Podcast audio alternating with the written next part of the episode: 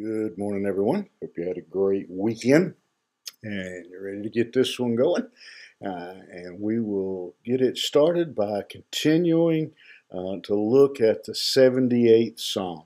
Uh, since we've had a little weekend break, just to remind you again, this Psalm uh, is written uh, from, uh, from for the purpose of um, encouraging the people of Israel and ultimately you and I to remember uh, the faithfulness of God, uh, remember the failures of, uh, of others, of our ancestors, uh, and not repeat those same mistakes. Uh, Israel, again, we've talked about this um, numerous times. Um, it, they're, they're a picture of, uh, of inconsistency in their walk with the Lord. Uh, one day they are um, they're they're going to the temple. They're doing everything by the book. Uh, the next day they are uh, marrying the Canaanites and worshiping Baal, um, and they're just back and forth. And so Asaph is challenging the people to be uh, consistent, uh, to eliminate uh, this wandering that they uh, that they tend to do, uh, and he's doing that by again he's he's replaying for them uh, their history. he's replay for, replaying for them largely the story uh, of uh, the Exodus, a story that uh, every little Jewish boy and girl would have uh, heard from their parents, from their grandparents. Uh, was something that was talked about. Uh, they had um, festival days, feast days, celebrations, remembering certain events that took place during that time.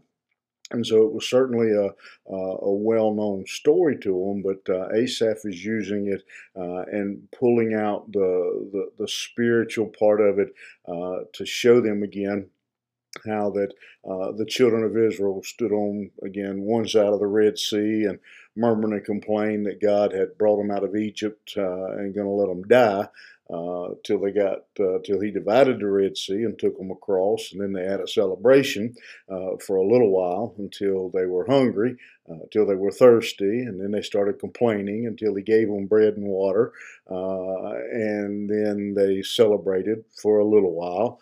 Uh, and so he's using this over and over as an example to them of how their ancestors did things and saying let's let's not us make the same mistake and so we're going to pick up in uh, verse 55 of that story uh, and he tells them here he reminds them he says he cast out the heathen also before them and divided them an inheritance by line and made the tribes of israel to dwell uh, in their tents. And th- so this this verse this morning, um, Asaph uh, again he has. Um, if you go back through the first uh, 54 verses. Uh, in different places, different ways. Again, he has brought up uh, the story of the Exodus of the children of Israel uh, leaving, coming out of Egyptian bondage, and coming into uh, the promised land. And he hasn't obviously, in 54 verses, recounted everything in the story. Uh, but he has hit uh, on several uh, different uh, pieces of the story. In particular, again, uh, their tendency to go back and forth between being model model believers and then to the other extreme. and so uh, he has hit that. And then he says uh, in verse 55, um, and, and, I think it would be appropriate if this verse started with the word but. Uh, even after uh, all this back and forth, this, this uh, literal wandering through the wilderness, but uh, more this, this spiritual wandering that the Israelites have done, says, uh, you, you could easily insert the word but he cast out the heathen before them.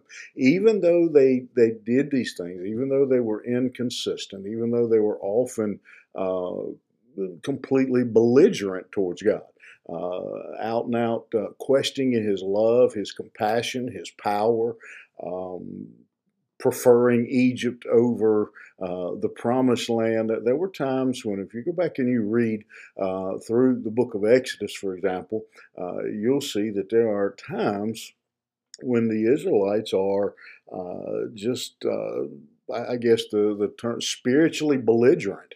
Uh, they are, you know, if I put it this way, if most, if, if earthly speaking, if we would have talked to or about our parents uh, the way they talked about their spiritual father, uh, most of us would have, you know, we'd have got knocked out.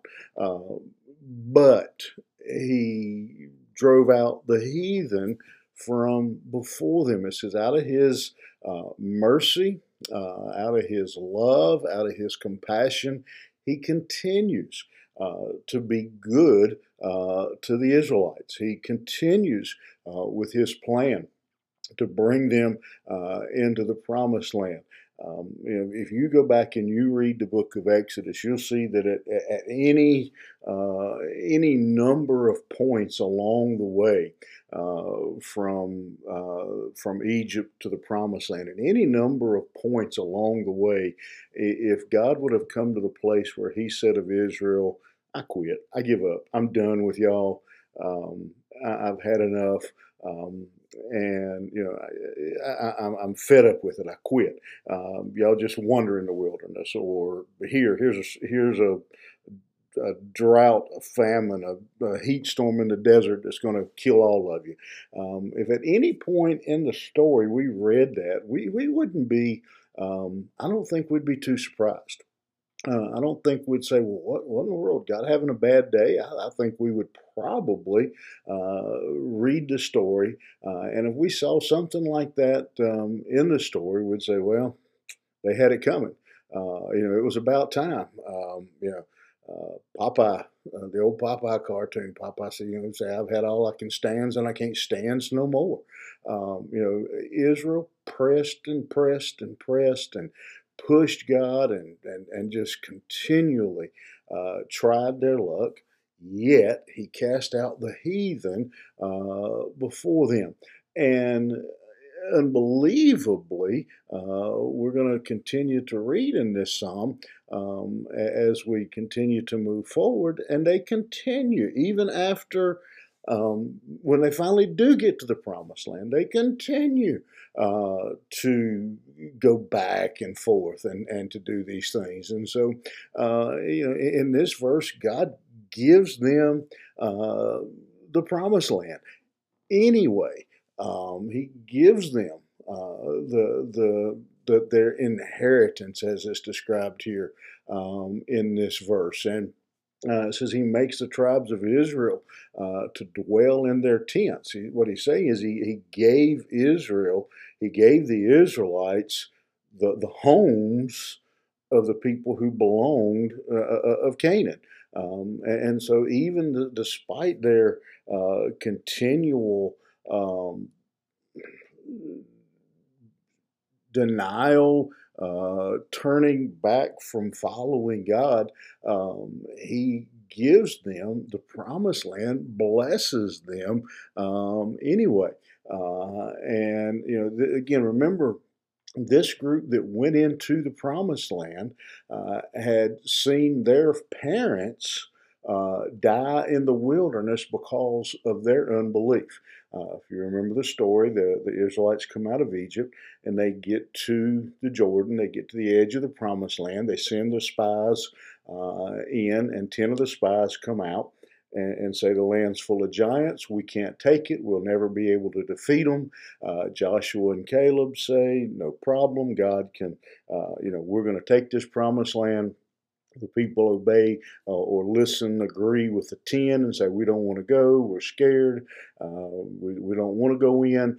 And God says, okay, then you won't go in. And so all the, uh, the adults at that point, uh, he says, you're going to die uh, in the wilderness before uh, I take my people into the promised land. And so all these people now who are going into the promised land know that story uh, how their their parents died uh, in the wilderness because uh, of their unbelief. they also know that when they did get into the promised land, that God did what he said he would do. He, they know uh, that their parents were wrong.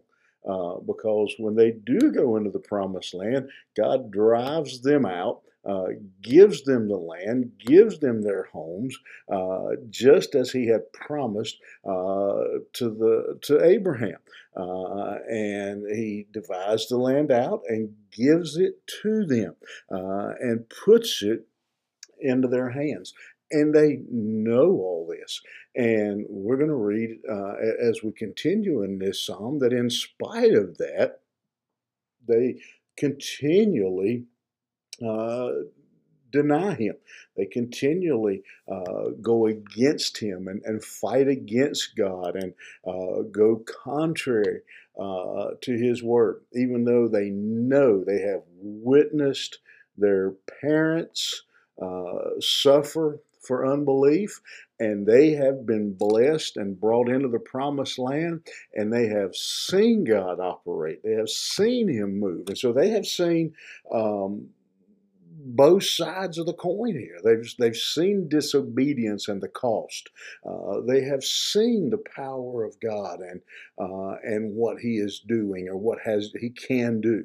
And yet they still continue and they choose to be disobedient. It's a sad story. Uh, it really, really is.